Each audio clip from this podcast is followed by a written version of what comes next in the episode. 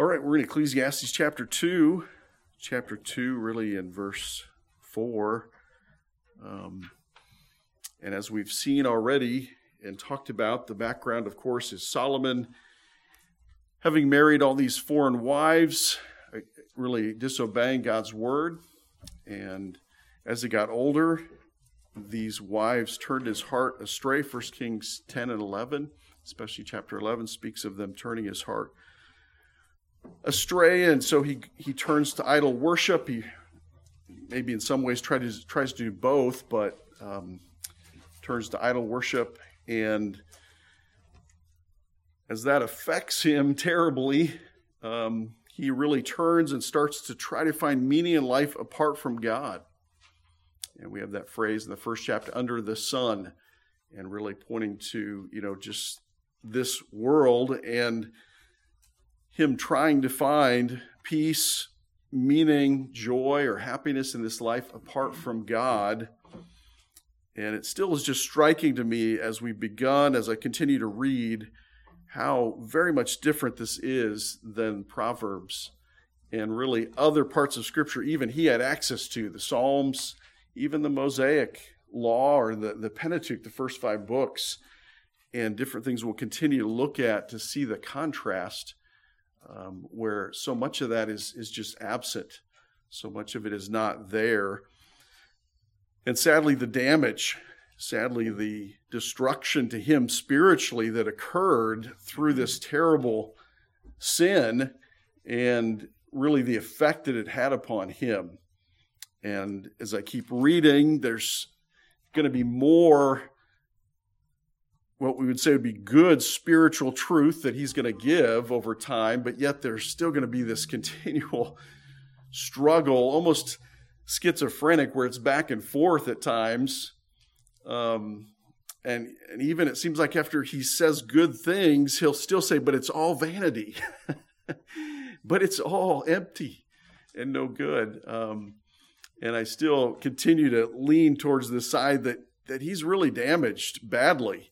And even though there's there's some healing or some turning back to God, it's it's still some seemingly permanent damage spiritually um, that I don't think he fully recovered from. Again, even though he's going to share different times good spiritual truth, there's still a major struggle there, and, and then he falls back into bad things or wrong things that he's sharing and keeps concluding it's all empty, it's all vain, it's all meaningless.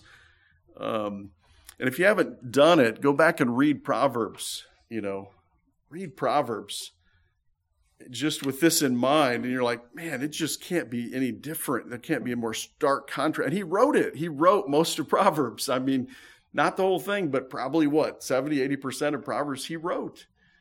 So he had that knowledge and that wisdom but because of sin, which isn't surprising, and continually continuing to pursue sin, much of it is gone, really. Much of it is not there anymore. Um, and it's one of the saddest things. But it's a lesson, and the reason God guided him to record it was so we could learn from it, so that we would not make the same mistake. That though we may be tempted at times to think that life apart from God, um, that somehow, and we'll see today, hedonistic, particularly the pursuit of pleasure, that somehow the pursuit of pleasure, but other aspects of life that somehow it could be better or would be better apart from God or will be fine without God. And the answer of Ecclesiastes over and over is it is not. This is where you will end up.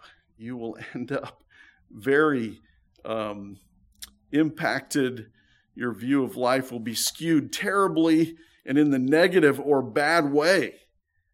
Um, and we're in the thick of this here in the first couple chapters. It's the worst here, it's the strongest, and it'll start to mix with other things as it, as it goes forward with some good things. But in these first couple chapters, it's pretty much all negative and all coming out of this guy who's turned away from God and turned to idolatry and therefore a life apart from God. And he's searching, in a sense, desperately to find a foundation, desperately to hold on to something or to find true meaning in something in that situation, and he can't find it. And so, chapter two is about hedonism, and maybe now I can find meaning in pleasure, in doing the things that feel good to me, and pursuing that with an abandonment. Um, and it sounds very familiar, doesn't it, to the world in which we live? I mean, in a sense, we parallel. We're not kings and we don't have the resources that Solomon has, but in the sense of the modern world and the, the our needs being met, having abundance of what we need, and even having more than what we need, being able to pursue the things he'll talk about, whether it's wealth or whether it's hobbies or whether it's the arts. You know, I don't know that any society in history has ever had the ability and time to pursue those things that we have had. But what's the result? What's the result in our country? You'd think we'd be the happiest, most peaceful, most joy, but we're not because of our sin, of course, and because God is not at the center of it. He's not anywhere to be found in our society more and more. And so it's this warning that yes, God has given us the ability to enjoy things. He's made really all these things that Psalm will talk about for us to enjoy, but He needs to be at the center of it, right? He has to be at the foundation of it. And again, you think of just the basic of the Proverbs, the basic approach. What's at the foundation when, when Solomon writes Proverbs? The fear of the Lord is the beginning of wisdom the fear of the Lord and the truth from God.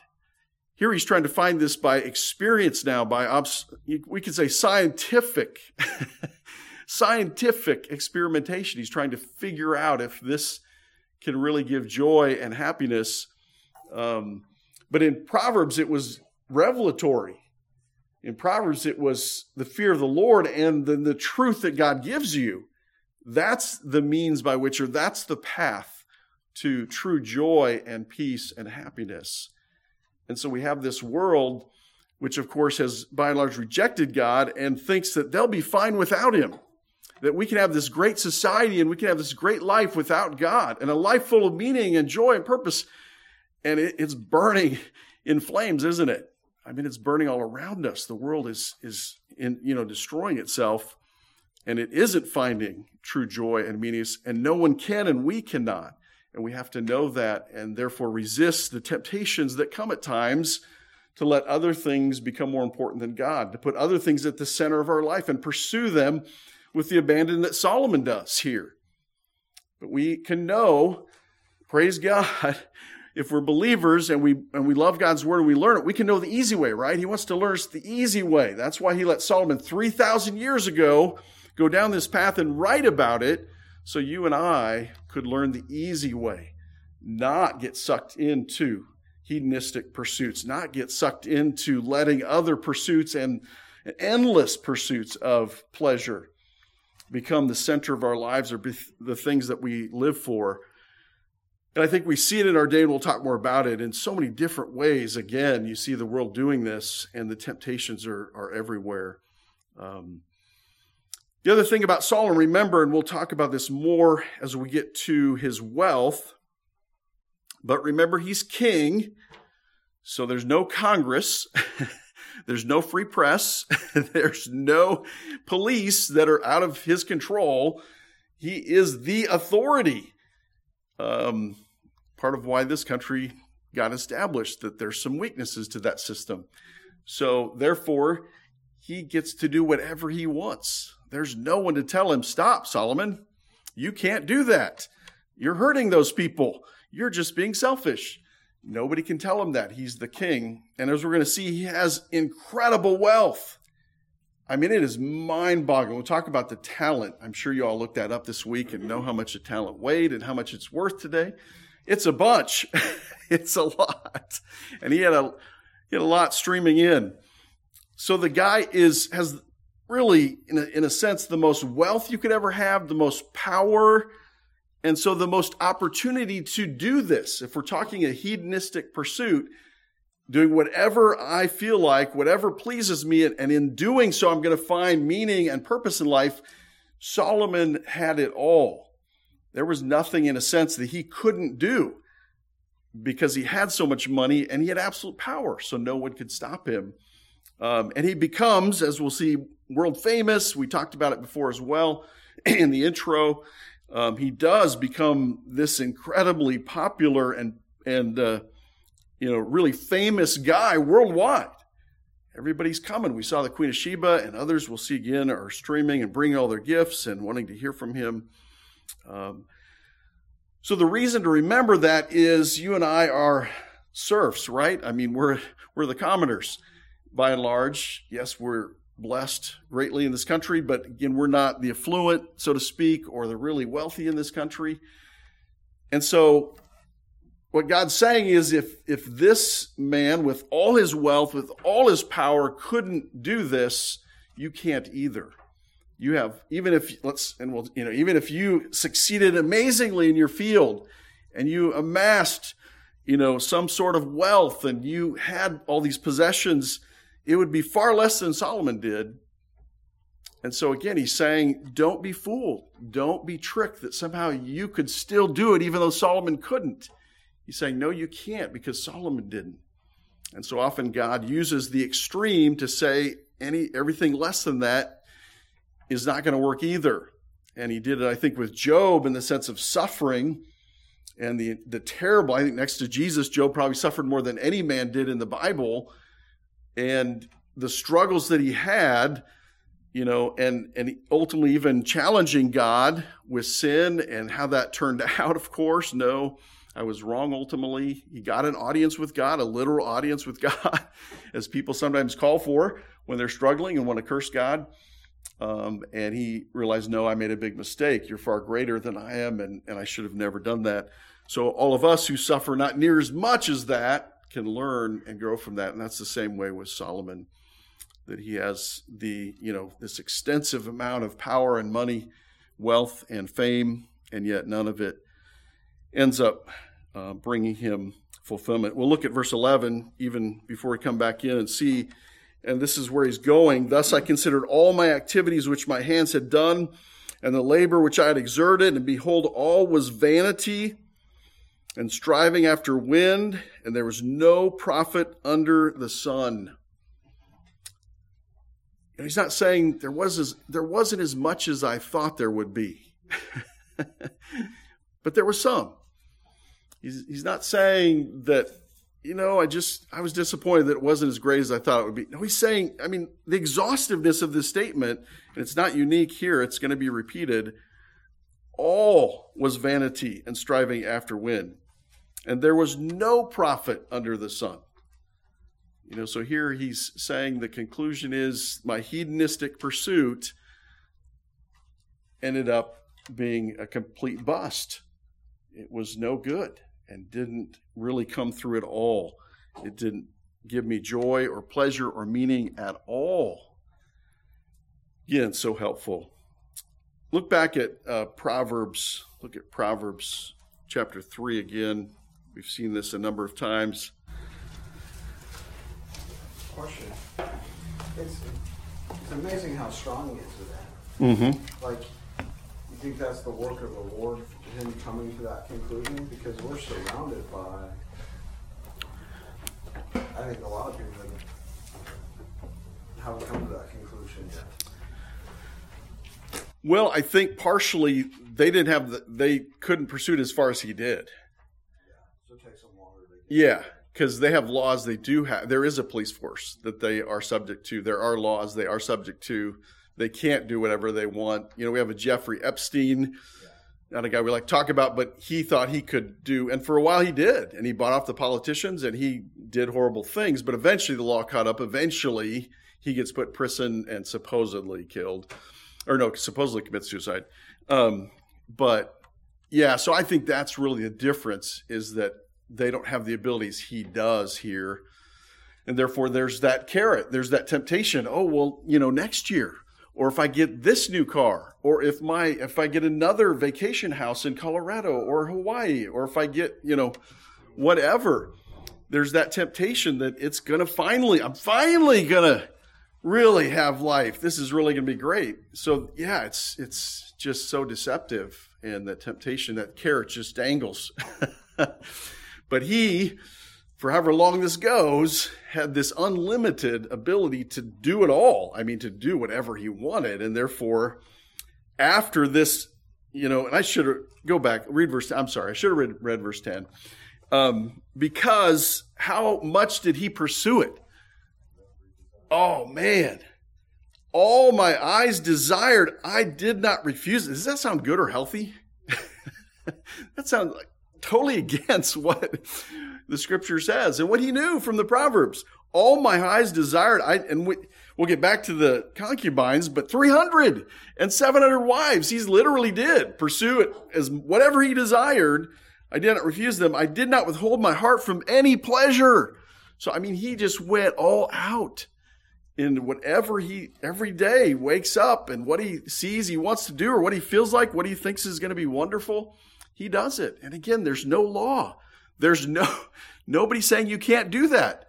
Nobody's saying stop because he's king.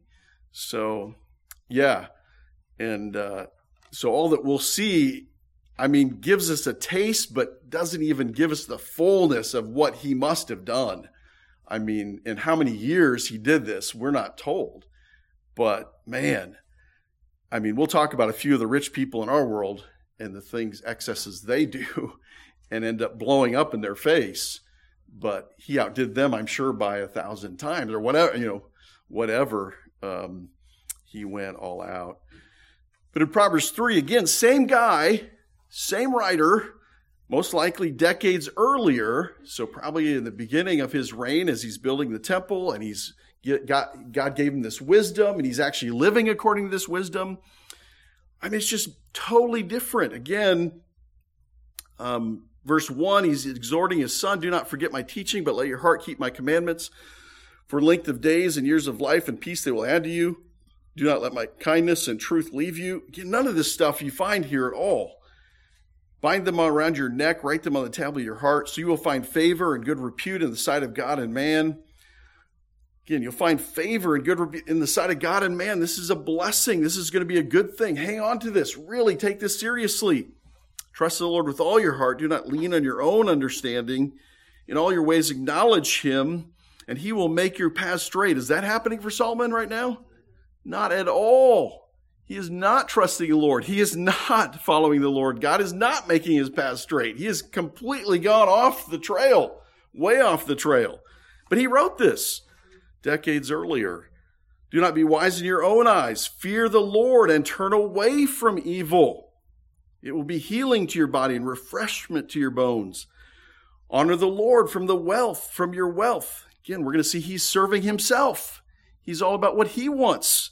Here, honor the Lord from your wealth, from the first of your produce. So your barns will be filled with plenty. Your vats will overflow with new wine. My son, do not reject the discipline of the Lord or loathe his reproof, which I think clearly he was not re- accepting anymore. He was not listening to the reproof. We won't go there, but 1 Kings 11 talks about all the discipline, that the people that started to attack Solomon in the kingdom because of his sin. For whom the Lord loves, he reproves, even as father corrects in whom he delights. Again, verse 13, how blessed is the man who finds wisdom, the man who gains understanding. For her profit is better than the profit of silver. Her gain is better than fine gold. She is more precious than jewels. Nothing you desire compares with her. Long life is in her right hand. In her left hand are riches and honor. Her ways are pleasant ways, and all her paths are peace. She is a tree of life to those who take hold of her, and happy are all who hold her fast. And he goes on to talk about her part in creation. Um, beautiful, wonderful, true. We know that it's true. And he knew it was true. But his sin, his great sin um, of pursuing these foreign wives and them turning his heart away to idols, you know, really corrupted this. And he, whether he even remembers it, I mean, he's got it written down. But I mean, we come to chapter two, it's just not there. He's hedonistically, I'm going to pursue whatever I feel like, whatever seems good to me. Um, and with again this idea that maybe this will give me peace. Give me joy or meaning. And there's just no mention of God here. No thanking God, no giving God the credit for the resources, no saying, I'm going to do this for God's glory, I'm doing this for the good of others. None of that is here. It's all about me, myself, and I in capital letters. Um, and he's going to do this all in. So, as we come back to verse 3 and 4, we already saw with the wine. Again, these are things that are good. The scripture says good things about wine and the blessing that it can be, uses it good comparison, but of course, in moderation and under control. And the Proverbs we have seen condemn the drunkard and strong drink when you get out of control. And I take it here he's probably getting out of control, just letting it go. Where he even talks about taking hold of folly to see if that how that goes. Um, so I think there's good possibility that was going on here. Um, take something that could be good, but pursues it to man. If I really go after this, whether it'll give me joy and, and wonderful things. Then verse four, he turns to his works and you know, I compare this to both possessions, but also a hobby. And obviously, the blessing of pursuing things that we enjoy or hobbies that God may just interests that we have, and the blessing that we can have in those interests. But if they're completely self centered, and again, if they take the place of God or they're apart from God, then they become corrupting and destructive. And so here, these aren't necessarily bad things, but it's all for himself. Verse 1 I enlarged my works. I built houses for myself. I planted vineyards for myself. I mean, he says it that way. He doesn't even just say, I built houses, I planted vineyards, I made gardens and parks, but he's adding to every phrase for myself. This is all for him. This is what he's driven by at this point. That's what hedonism is. It's the pursuit of pleasure as a, a means to true joy or peace or it's defined different ways, true meaning, but it's it's pleasure at the center of life and, and for myself. And the world tries to define this like you can do that as long as you don't hurt anybody. you know, that's a great thing as long as you don't hurt anybody. The problem is you do hurt people. Uh, because it's selfish when you're self-centered and selfish that's one of the blessings of salvation isn't it that by Christ we can see the sin of selfishness and we get we can put other people before ourselves. We can put their needs before ourselves. We can forgive when others wrong us. We can love someone else, doing what's best, sometimes having to reprove or but other times seeking ways to lift them up and help them. That's a beautiful, wonderful part of life, but when we turn to hedonism, pleasure apart from God and pleasure at the center of life, my pleasure, it becomes an ugly thing and really a destructive thing. Initially, we don't see that, but I think we'll see it later on. Still, he's doing all these projects just for himself. These aren't, it would seem, public projects. I'm building, you know, parks for everybody to enjoy. He's saying, I did this for myself. Um, vineyards for myself, gardens and parks for myself planted them all kinds of fruit trees. I made ponds of water for myself, from which irrigated a forest of growing trees. I bought male and female slaves, and it, and it goes on. How many of you been to the Biltmore?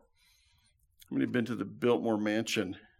Yeah, it's it's it's worth going. Sadly, it's gotten quite expensive. It's owned by the the uh, today's Biltmore or uh, yeah, whoever it was again, the, the family. But uh, so it's kind of expensive, but it's it's amazing. It's just a gigantic structure.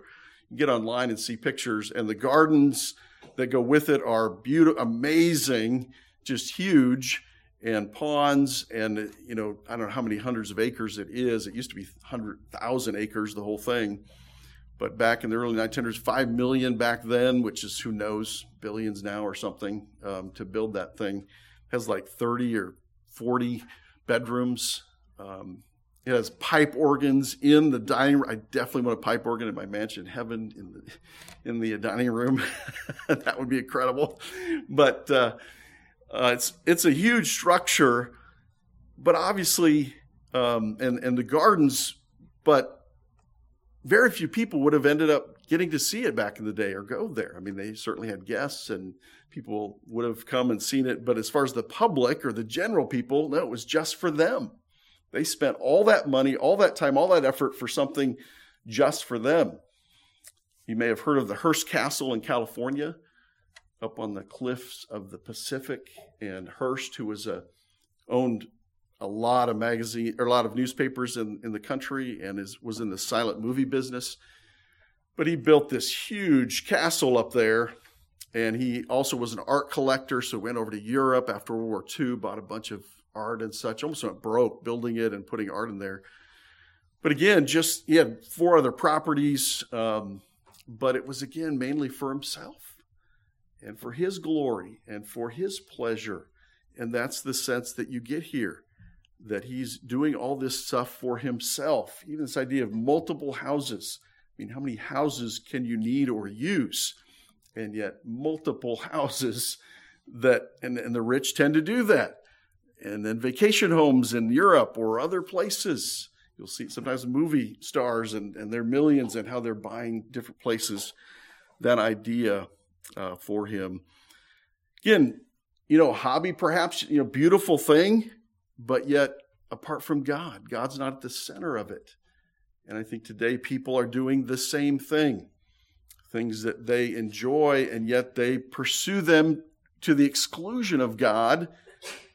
And ultimately, they're going to come to the same conclusion that it was empty and meaningless.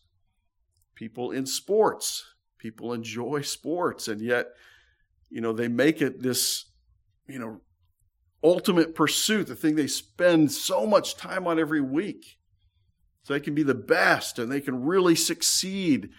I know I've heard of families with teens and they'll, they'll have them on these travel teams. Every weekend they're traveling months on end going to play this sport so they can be the best. They can get the college scholarship. They can be famous or whatever, make all the money. They're letting something that can be fun or enjoyable, but they're driving it to the point of just this consuming thing. And of course, leaving God out. Even at times, Christian, quote, Christian families, you're like, how are you, how is this affecting your child or your teenager spiritually? If you're letting this happen, it's not going to be good for them. They're obviously not going to be in church. They're not going to be with other believers. They're not going to be under good teaching. You're letting this be their God, ultimately yes, if it's done for enjoyment and in balance, that's one thing. But when it becomes this all consuming thing, um, it can be this very destructive and really bad thing. I think of world travel and people, or, or even travel itself.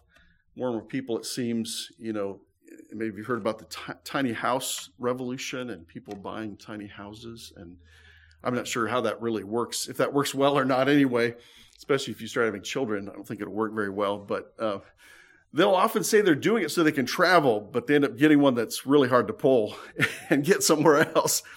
But this idea, we're, we're all about traveling, we're all about going to see places. Um, and again, is God a part of that? Usually not. It's usually this we love to see places, and that's going to be our life. So we're going to get this tiny house so we can just travel all the time and maybe we work remotely and we can work and just travel. Well, again, travel's not wrong in itself, and we have the privilege and blessing to see different places, go on vacation or whatever, enjoy some time off and, and recharge, relax. But when you make it the driving thing in your life, that this is really what our life is going to, this is really what uh, will make us happy and, and give us joy or fulfillment, it can't, it won't. And you fill in the blank, whatever again, good hobbies, good things that we can enjoy and do. But if we let that become our God and that becomes the center of life, God's not there, then we're going to end up where Solomon does. We're going to end up saying it all was meaningless, it all is empty, there was no profit under the sun. He moves on to number uh, verse 7. I bought male and female slaves and home-born slaves. So how does that work in today's world? Well, we have conveniences, don't we? in a sense, we don't need slaves or servants because we have vacuum cleaners and um, dishwashers, clothes washers and dryers. We have cell phones. We have cars and, and other things. You know, before that was all the case, the, um, Industrial Revolution, you had to have people usually help you. Or in this case, you had slaves. You bought slaves, people that would do that those tasks and work for you. Um, and then he says, I possess flocks and herds larger than all who preceded me in Jerusalem. So again, those things are really a, can be a great blessing, can't they? We all have them by and large and use them. But again, if they become this consuming pursuit, um, that boy, through my tech, my gadgets, through my conveniences, having more and more, always having to have the latest one and, and the expense of that, um, that somehow that's really going to make my life meaningful, it won't happen. It, it won't fulfill that. I possess flocks, herds larger than all who preceded me. And this would have been part of the wealth that he's going to flow into. This incredible wealth that certainly would have provided also the food that he needed and that they needed. He had a huge, obviously, we'll see a thousand wives and concubines and household and the food required for that, but also the wealth that he had. Um, had all these huge flocks and herds larger than all who preceded me. Uh, tremendous wealth that he had. You think of Job and really what made Job the richest man of the East, it was by and large his herds and all the different flocks of animals or uh, size of those flocks that he had that ultimately were all burned up or stolen or taken from him. So back in that time, that would have been a major symbol of your wealth, um, of how rich you were. And here he has, he says, bigger than anyone before me. I had all these flocks. Verse 8 I collected for myself silver and gold, the treasures of kings and provinces and he had a lot. He should have just left the silver out because we already saw that in that day there was so much gold, silver was worthless. Silver didn't really account for anything. But jump back to 1 Kings 10. 1 Kings 10. And we just get a sense of how much gold he's getting here on an annual basis, and this doesn't even count. The Queen of Sheba gave him 120 talents of gold, and he had some other ships, and it may be included in this figure. Was we're bringing in 400 talents at the end of chapter nine. But here in chapter 10 of 1 Kings, verse 14, now the weight of the gold which came into Solomon one year was 666 talents of gold. And you should know that's bad already because that's a terrible number, right? Just kidding. It is a bad number in Revelation, but it's not here necessarily. But um, anybody want to take a stab at how heavy one talent of gold was? Yeah? Nice. How many pounds is that? I wouldn't know except I looked it up. 75. Oh, somebody's got it back there. 75. Good job. 75 pounds of gold. So you look at the amount of an ounce today it's close to $2,000. So that's 75 pounds. He's getting 660 talents a year. So one talent today, 75 pounds would be worth 2 million bucks. So one talent is worth 2 million. So the 120 he got from the Queen of Sheba is worth 240 million. The 666 talents is worth one trillion, 1.3 trillion dollars. We don't even know what that means. I know. Yeah. So every year he's getting 1.3. He's getting a good share of our national budget, if we even have one anymore. But our national, that's a lot of money. 1.3 trillion dollars. Now I found it interesting. The same website mentioned how much, how many talents David stored up and gave for the temple. I did not remember how much this was. Anybody remember how many talents he gave? A hundred thousand. A hundred thousand talents. That's worth $198 trillion today. That's how much he gave. Um, and he gave 1 million talents of silver, which it says is worth 21 trillion today. So Needless to say, this guy was filthy rich. He would have put our billionaires to shame, I think, probably. I mean, it would seem because, of course, the cost of goods would have been much less back then, right? I mean, way back then. yeah, I mean, it was what you could buy with a nickel. What you could, yeah, what you could buy with a nickel. Uh, hundred bucks for a car, um, or a, a, chariot, I should say. But uh, so he had a lot of money and resource. Um, again, back in verse eight of chapter two, I collected for myself silver and gold, the treasures of kings and provinces. Um, again, that temptation is still there, isn't it? It's there to take, again, the job that is going to just be overwhelming and crush your time and family and, and even re- spiritually. But man, if I take that job, I'll make so much money. I'll get rich. And just think of all that I could do with that. Usually there's that other temptation. Man, I could give so much back to God, or I could do all this with it. But not thinking, wait a second, what will this do to me? How will this affect me spiritually? Um, and that temptation to let the love of money, putting money at the center of life, letting it drive your decisions, let it be making it the top of your priority. Instead of, yes, God uses money and gives us money, and we use that for to meet our needs and function with it, but yet it's it's as a result of God's grace and gift, and we use it wisely and we thank Him for that, but we make wise decisions so that it doesn't control us. Here, he's getting tons of money and obviously, um, you know, spending it on all kinds of things and buying all kinds of things ultimately. He goes on, I provided for myself male and female singers. Um, here, the art, the world of art, probably not my strength as far as going to the, you know, concert, going to see the symphony. Um, finding the, the nice, even expensive dramas, um, all the arts and crafts, music scene that is out there. But I do love, of course, Christian music. Of course, I'm kind of dated. And my favorites, although some of you have introduced me to newer ones, which has been good. Um, I still remember Joshua a number of years ago got me a, a, birthday present to go see some of my very favorite singers down in Fayetteville.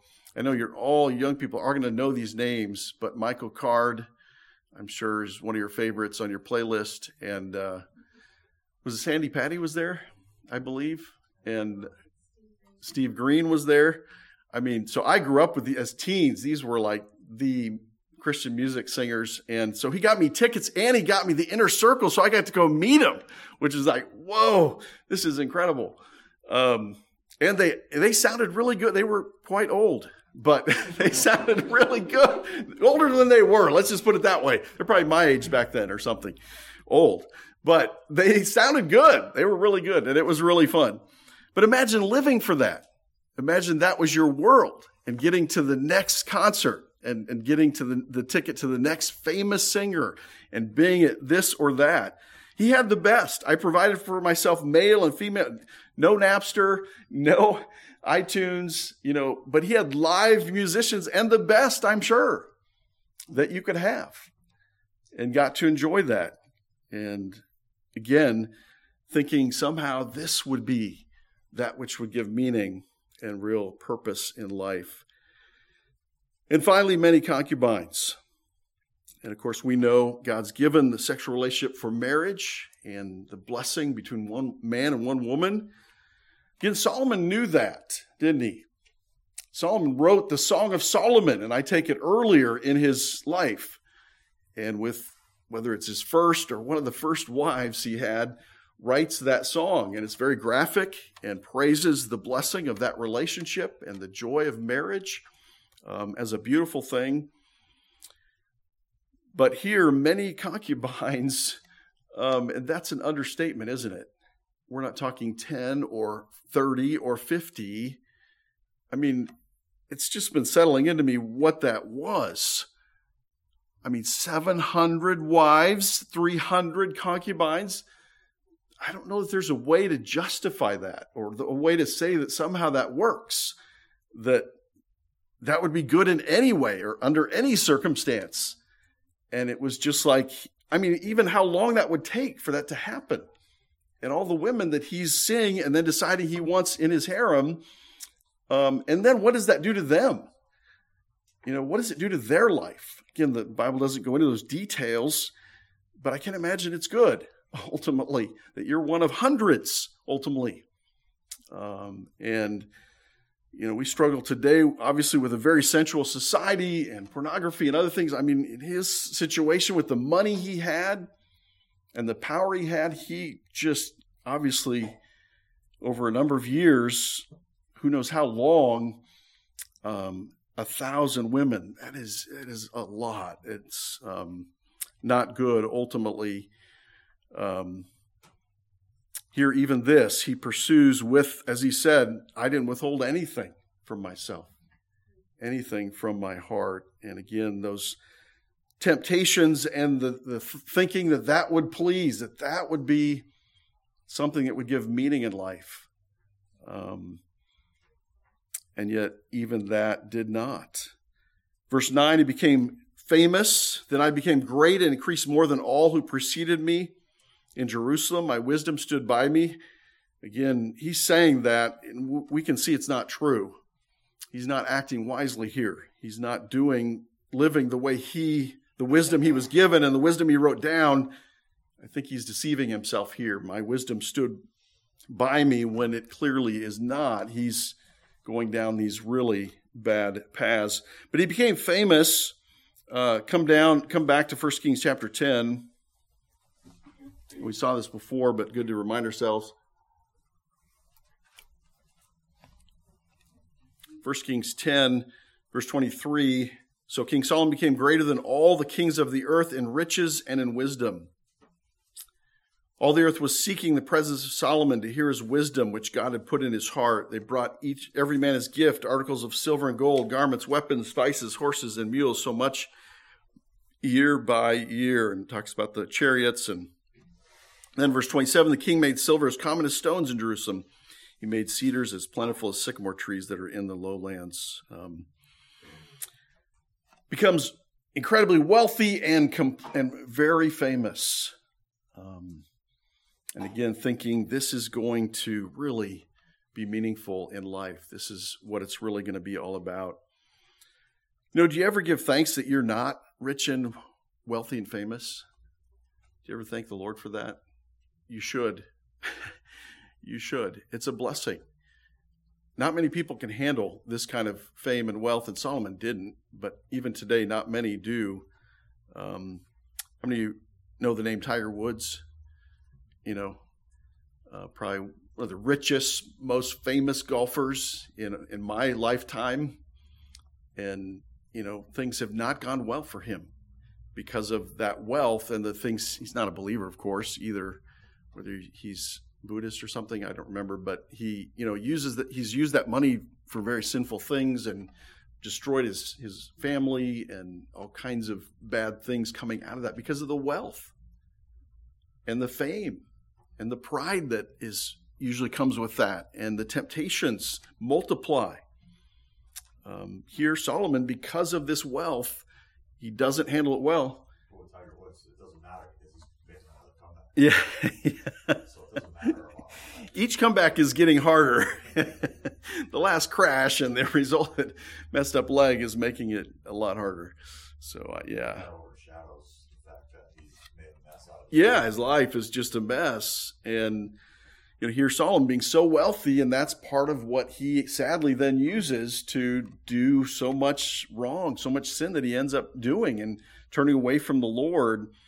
Um, and of course, there's warnings we've seen in Scripture about wealth and the danger. It's not automatically wrong. Believers at times are wealthy or have more funds, um, but it is it can be a great temptation and so, you know, at times when I see even some of these wealthy people, you know, and, and the uh, sin or, or the terrible things that happen because of their misuse or their wrong handling of it, I'm just thankful that I'm just a commoner and that my needs are met and I'm a believer. That's the bigger, even bigger thing. The scripture talks about how rare or how hard it is for the rich to be saved in the first place because their money is their protection and, and their pride that comes with that money. Um, so, really, just thankful um, not to be really rich or, or really famous. Um, but again, just this glaring red flag, this glaring red warning, flashing warning. Um, apart from God, You cannot find true joy, peace, or happiness in hedonism, in the pursuit of pleasure, no matter how great, no matter how extensive. If you had the Biltmore house and all the gardens and and flowers and everything that, that they did there, or the, the Hearst Castle. Here you have all that Solomon did. Again, we just get a brief description and not the maybe the full extent. You know, it didn't matter. It didn't help. The only path to joy and peace and fulfillment and meaning is God, is the fear of the Lord that he had written back that we read in Proverbs. The fear of the Lord is the beginning of wisdom. It's to know him and learn his ways and to follow him. That is the only means that, from which that will come. And so, really, again, it just leads us, hopefully, as a believer, to contentedness, contentedness and joy. You know, to rejoice in God's gift of salvation, rejoice in His work in our lives, rejoice in His provision of our needs, and really to keep Him at the center of our lives and, and give thanks for His goodness. And again, Ecclesiastes, what a blessing that we can read it and just give us that greater protection, that greater armor against these temptations that will come, that do come at us from a world that is consumed by that, a world that is has gone down this path, is running down this path. If I just can get rich, if I can just get famous, if I can just have this possession, or if I can just do these things, man, life is going to be incredible. That lie, that deception is alive and well and very powerful. And for us as believers, we are exposed. We get tempted. Um, and so these truths, we can come back here and say, no, wait a second. I'm being tempted to think if I had this or make this wrong decision, letting money or pleasure or possessions have the wrong priority in my life, come back to Ecclesiastes 2. And the richest guy, the most powerful guy, perhaps to ever uh, live in this life, to ever rule, um, says, no, it doesn't work. I tried it with intensity, with drive. I tried it for however long, and it didn't work. It all burned down to nothing. It all was. And we're going to go on next week and see that all kinds of things continue to get affected in his life, even how he views how life ends and his lack of seemingly any understanding of what happens after life and his fear of legacy and just all these things that kind of go along with some of this stuff. Uh, we'll see more and more as we go on. So, any last thoughts or questions?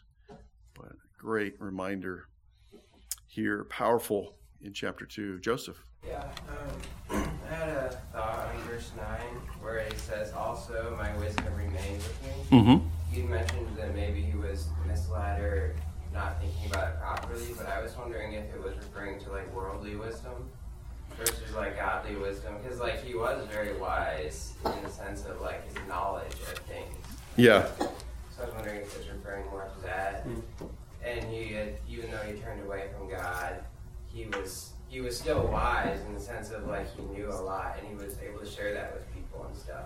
But it was just that in itself which can be good or positive but without god it wasn't good.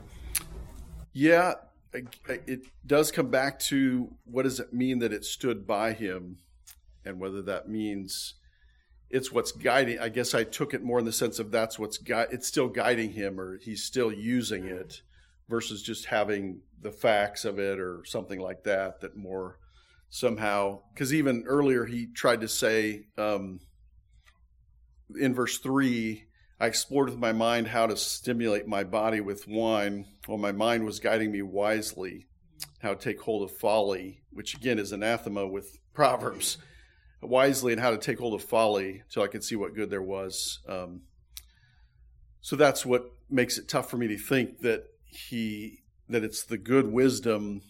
Um, now the other question, part of your question is, is it worldly wisdom he's referring to? And and the hard part with seeing that is that he has had this great wisdom and he's known for it, he's famous for it. So that's what's hard for me to think that he's necessarily then now switching the meaning here to just worldly wisdom and not the other wisdom. But yeah, I'd have to think more about that. piggyback on that is it the fact that he's using his brains to now evolve into this pursuing the scientific method and going through these experiments to try and find that happiness, where he's still smart, but he's just using it in a different direction. Yeah, it could be.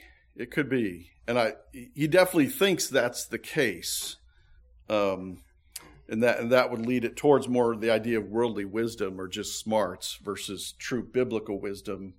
It's just the challenge from in my thinking is is he is that what he's actually trying to say, or is he really still trying to say I haven't lost the wisdom I had, I haven't lost that, mm. and I'm still using that to make sure I'm going down this in, in a in a good or healthy way. I mean, he's deceiving himself if that's the case. That's kind of more the way I've seen it. Right, but so he's got a PhD, but he could be using yeah. for nefarious purposes now. Yeah, as opposed to true. true yeah, yeah. Good question though. Good question for sure. Yeah. Well, let's pray. Thank you, Lord, for this truth. Thank you for, even though it's sad and heartbreaking, even though it's Solomon going way off the rails and doing what he in the proverbs and from what you gave him knew was not was a path of foolishness was a path of ultimate spiritual destruction chose to go down it because of his sin and idolatry. But lord thank you for having him write it. Thank you that we could learn from it tonight and continue to to study it. And lord i pray that it would really strengthen our armor that it would give us much greater protection. That breastplate of righteousness would be an inch thicker or more. That as the fiery darts come, as we are tempted to sometimes be jealous of those better off than we are, or those uh, more famous or more powerful, or whatever the case may be, that Lord, we'd come back and remember chapter 2 and, and therefore be content. Be content if we're a believer in Jesus Christ and a child of the King, and be content with your provision and rejoice in the wisdom that Proverbs does give and that really gives us the blessing and joy and peace and life, even through struggle. Lord, thank you for 3,000 years later that this has been preserved, that we can continue to dig into it and think about it and study it and learn from it. Father, we praise you for this in Jesus' name. Amen. Amen.